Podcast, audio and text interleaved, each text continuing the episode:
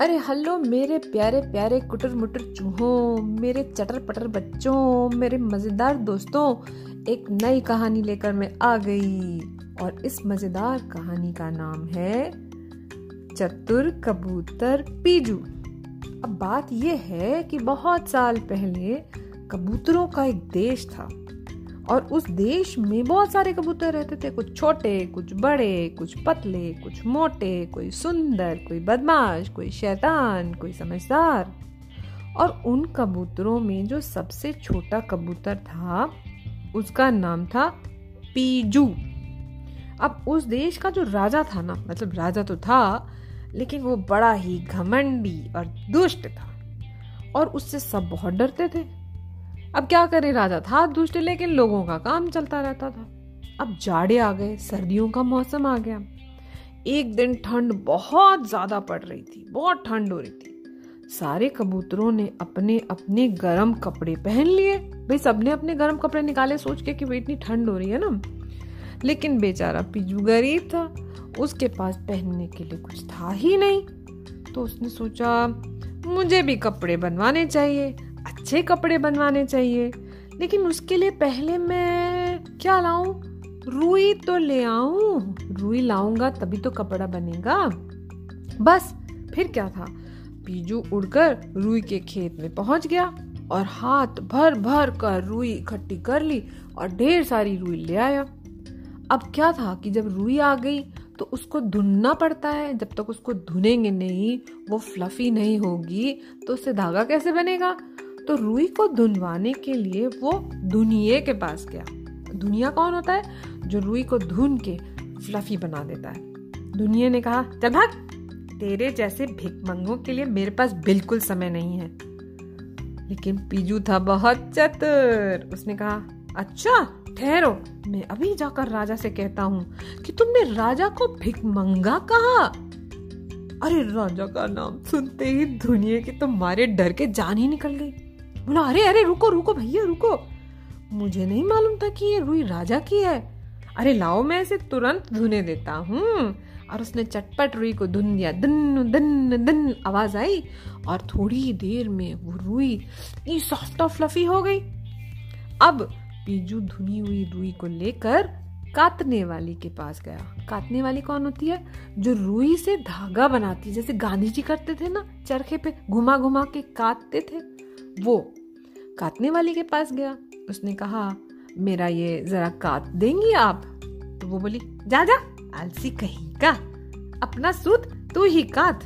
मैं क्यों करूँ तेरा काम? पीजू ने फिर वही चाल चली। आ, आप क्या कह रही हैं? मैं अभी जाकर राजा से कहता हूँ कि आपने राजा को आलसी कहा। हाय राम, काटने वाली तो डर के मारे कांपने लगी और बोली, प्यारे पीजू रुई तो मैं अभी काट दूँगी। आप देखिए तो राजा की रुई तो मैं ऐसे हवा की तेज़ी से काटूँगी।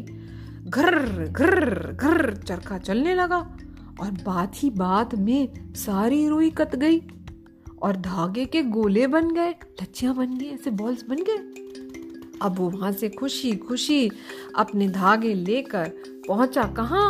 अब धागा बन गया तो कहाँ जाएगा? जुलाहे के पास। जुलाहा कौन होता? है वीवर उसके पास एक वीविंग लूम होता है, उसमें वो धागे डालता है और घर कट घर कट करके आवाज़ आती है और उसमें धागा जो है, वो वीव होकर कपड़ा बन जाता है।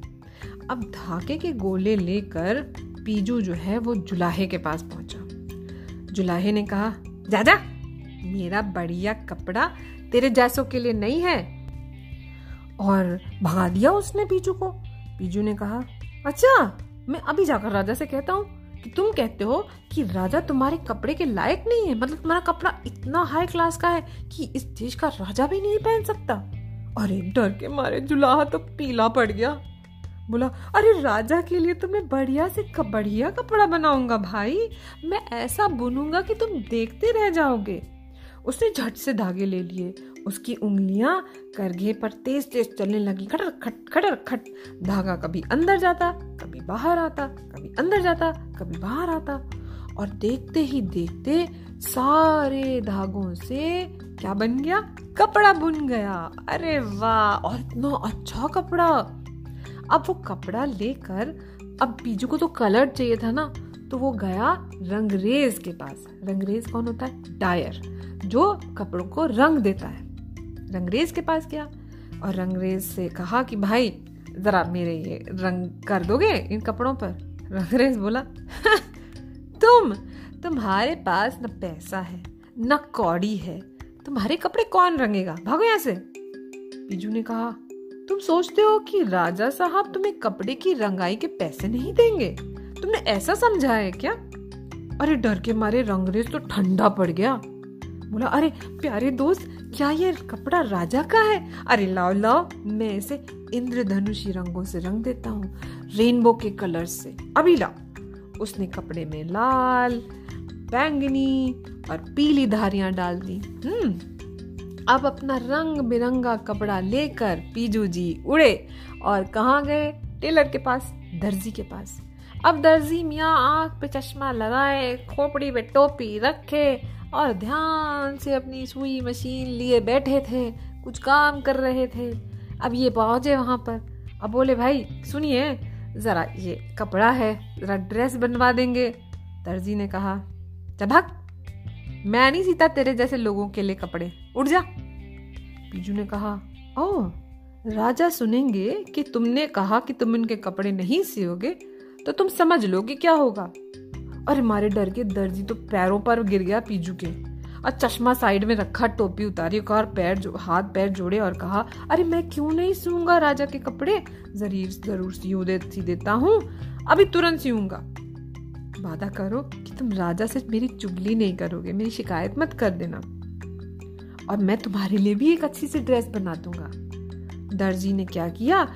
उसके लिए लाल पतलून मतलब पैंट, बैंगनी कमीज पर्पल शर्ट पीली वास्केट मतलब वेस्ट येलो कलर की, और लाल रंग की टोपी बना दी।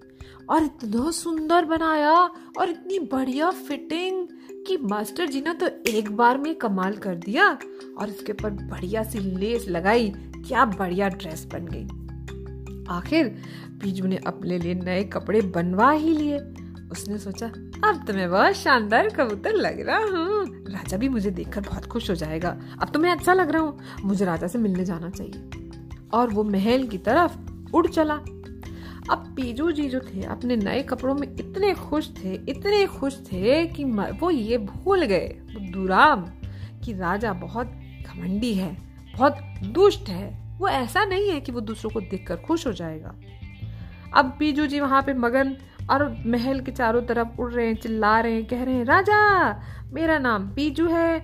देखो मैं कितना शानदार दिखता हूँ। अब तो मैं तुमसे तुम्हारे महल में मिलने आ सकता हूँ ना? मैं इस काबिल हो गया हूँ ना? राजा ने जैसे ही आवाज़ सुनी, उसको आया गुस्सा। वो चिल्लाया, इस ढीठ चिड़ा को निकालो बाहर यहाँ से। महल से निकाल कर बाहर फेंक दो और इसके एक तड़क फड़क वाले कपड़े भी छीन लो। बेचारा पीजू फिर बिना कपड़ों का हो गया। उसने सोचा, कुछ तो करना पड़ेगा, किसी न किसी तरह से इन कपड़ों को वापस लाना ही पड़ेगा। शहर के बीचों बीच उसने एक सभा की, एक गैदरिंग बुलाई। सारे कबूतरों को इकट्ठा किया और उसने कहा, राजा लालची है, उसने मेरे सारे कपड़े चुरा लिए। मैं गरीब हूँ, मुझे कपड़ों की ज़रूरत है और वो मेरे कपड़े नहीं पहन सकता इस तरह से। अब राजा के सिपाहियों ने जाकर राजा को बताया कि पीजू उनके बारे में क्या कह रहा है।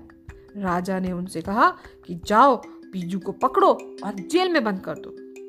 पीजू ने जब ये सुना तो उसने और भी बड़ी सभा बुलाई, बहुत सारे लोगों को इकट्ठा किया और कहा, राजा इतना बड़ा है और मैं इतना छोटा, फिर भी वो मुझे पकड़ना चाहता है। मैंने उसका कुछ नहीं बिगाड़ा फिर भी वो मेरे पीछे पड़ गया है। ऐसे होता है ना डेमोक्रेसी में कोई गलत बात करता है ना कोई तो सारे लोग सभा करते हैं और कहते हैं ये बात गलत है। अब राजा ने सुना उसने सोचा हम्म, लोग सोचेंगे कि मैं अन्यायी हूँ मतलब मैं ना अच्छा राजा नहीं हूँ। इस मूर्ख कबूतर की बातों पर ध्यान देना ठीक नहीं है। उसने कहा अपने सिपाहियों से एक काम करो पीजू को छोड़ दो मत पकड़ो। अब तो पीजू ने इतनी बड़ी सभा बुलाई जितनी पहले कभी नहीं हुई थी। उसने कहा, राजा मुझे नहीं पकड़ सकता। वो मुझसे डरता है। वो मुझसे जीत नहीं सकता। वो मुझसे बहुत बहुत बहुत डरता है। अब क्या हुआ? ये सुनकर सारे कबूतरों ने कहा, सारे लोग परेशान थे ना उस राजा से? वो राजा बहुत दुष्ट था। सब परेशान थे उससे। तो सारे कबूतरों ने कहा कि अगर ऐसी ही बात है तो चलो, हम सब मिलकर राजा को गद्दी से उतार देंगे। गद्दी मतलब सिंहासन से उतार देंगे, अब उसको राजा नहीं रहने देंगे। वो घमंडी है और दुष्ट है, और अब तो वो डर भी गया है। चलो, मिलकर उसे हटा दें। कबूतरों की सारी भीड़ महल की तरफ़ पहुँची। राजा ने उनको आते देखा तो वो इतना डरा, उसने सोचा, अब तो जनता मेरे पीछे पड़ गई है। अभी जनता के अगेंस्ट जाकर तो कोई कुछ कर नहीं सकता। जनता चाहती है कि आप गद्दी से उतर जाइए तो भैया भागना पड़ेगा जान बचाकर। तो उसने जैसे ही देखा कि सारे लोग आ रहे हैं तो भाप रे, वो तो जान बचाकर खिड़की से कूद कर भाग गया। अब सब लोग इस बात पर सोच में पड़ गए कि अब राजा तो वो है नहीं तो किसको राजा बनाया जाए? सब लोग इस बात पर राज़ी थे कि पीजू नया राजा बनने के लायक है। पीजू ने वो उन सब की बात मानी और उन्होंने मिलकर पीजू को राजा बना दिया और पीजू ने बहुत दिनों तक बहुत अच्छी तरह से राज किया, सबकी देखभाल की, सबका मदद की, अच्छे से राज चलाया। और वो एक नेक और दयालु राजा था और लाल पतलून, बैंगनी कमीज, पीली बास्केट और लाल टोपी में, आह, क्या शानदार लगता था। और वो था चतुर कबूतर पीजू।